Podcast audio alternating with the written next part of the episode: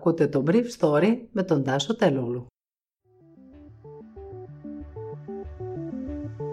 Καλημέρα σας.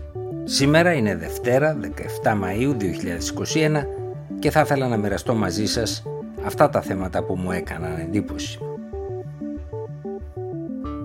Ελεύθεροι σε κλειστούς χώρους όσοι έχουν κάνει το εμβόλιο αλλά από το τέλος του καλοκαιριού.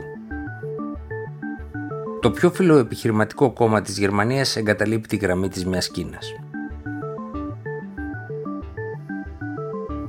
Όπως γράφει και η θεσινή καθημερινή, όσοι έχουν κάνει το εμβόλιο θα μπορούν με βάση τους κυβερνητικούς σχεδιασμούς να παίρνουν μέρος σε εκδηλώσεις ελεύθερα σε κλειστούς χώρους.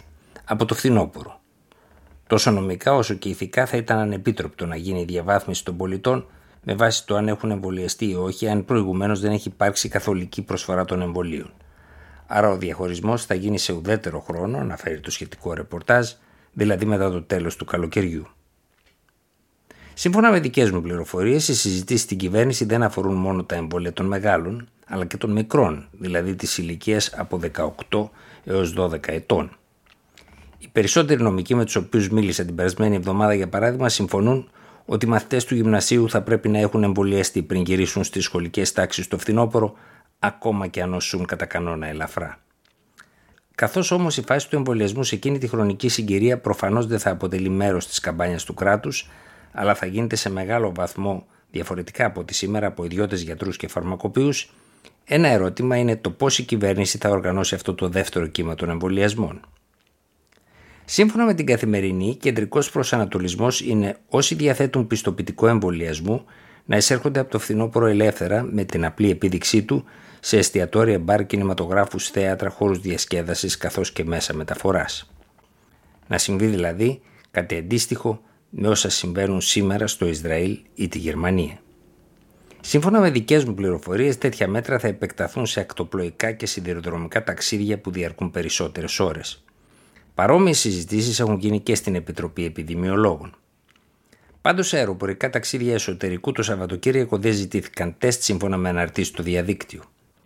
Το φθινόπωρο θα συζητηθεί και η υποχρέωση εμβολιασμού των υγειονομικών και των φροντιστών των οίκων ευγυρίας να εμβολιάζονται παρά το γεγονός ότι ο Πρωθυπουργός Κυριάκος Μητσοτάκης είχε χαρακτηρίσει παράνομη την απομάκρυση από την εργασία όσων αρνούνται να εμβολιαστούν, γνωρίζω προσωπικά αρκετές περιπτώσεις επιχειρήσεων που κατήγγυλαν τις συμβάσεις των εργαζομένων οι οποίοι αρνήθηκαν να εμβολιαστούν ειδικά σε μονάδες φροντίδας ηλικιωμένων. Οι περισσότερες ήταν ιδιωτικές. Μία ανήκει στην Εκκλησία. Το 72ο συνέδριο του Κόμματος των Ελευθέρων Δημοκρατών της Γερμανίας, του κόμματος με τους μεγαλύτερους δεσμούς με τους φορείς της οικονομικής ζωής της χώρας, αποφάσισε να εγκαταλείψει την πολιτική της μιας Κίνας. Στην απόφαση που ψηφίστηκε από το συνέδριο χθες το βράδυ, αναφέρεται ότι η χωρίς προηγούμενο τεχνική επιτήρηση του πληθυσμού και καταπίεση των εθνικών μειονοτήτων στην Κίνα από το Κινέζικο κράτος βρίσκεται σε προφανή δυσαρμονία με τις υποχρεώσεις που έχει αναλάβει η χώρα υπογράφοντας διεθνείς συνθήκες. Με τον εγκλισμό σε στρατόπεδα αλλά και την υποχρεωτική στήρωση ανθρώπων που ανήκουν σε εθνικές μειονότητες η Κίνα στέκεται αντιμέτωπη με την κατηγορία της εθνοκάθαρσης. Αυτά τα θέματα πρέπει να συζητηθούν στα πλαίσια του διαλόγου μεταξύ Ευρωπαϊκής Ένωσης και Κίνας, αναφέρουν οι ελεύθεροι δημοκράτες. Αυτό περιμένουν από εμάς και οι γείτονες της Κίνας οι οποίοι σε πολλές περιπτώσεις είναι αντιμέτωποι με μια εξαιρετικά επιθετική πολιτική με αυτή. Η Γερμανία και η Ευρωπαϊκή Ένωση οφείλουν να υποστηρίξουν τη δημοκρατική Ταϊβάν. Οι ελεύθεροι δημοκράτες, όπως αναφέρεται στο σχετικό ψήφισμα, υποστηρίζουν τη δημοκρατική βάση στην οποία αναπτύσσεται το κράτος δικαίου στην Ταϊβάν σαν ένα αντιπαράδειγμα στο αυταρχικό σύστημα εξουσίας της λαϊκής δημοκρατίας της Κίνας. Μία ένωση της Κίνας και της Ταϊβάν μπορεί να συμβεί μόνο με ειρηνικό διάλογο. Στρατιωτικές απειλές της λαϊκής δημοκρατίας της Κίνας εναντίον στην Ταϊβάν καταδικάζουμε με τον πιο κατηγορηματικό τρόπο.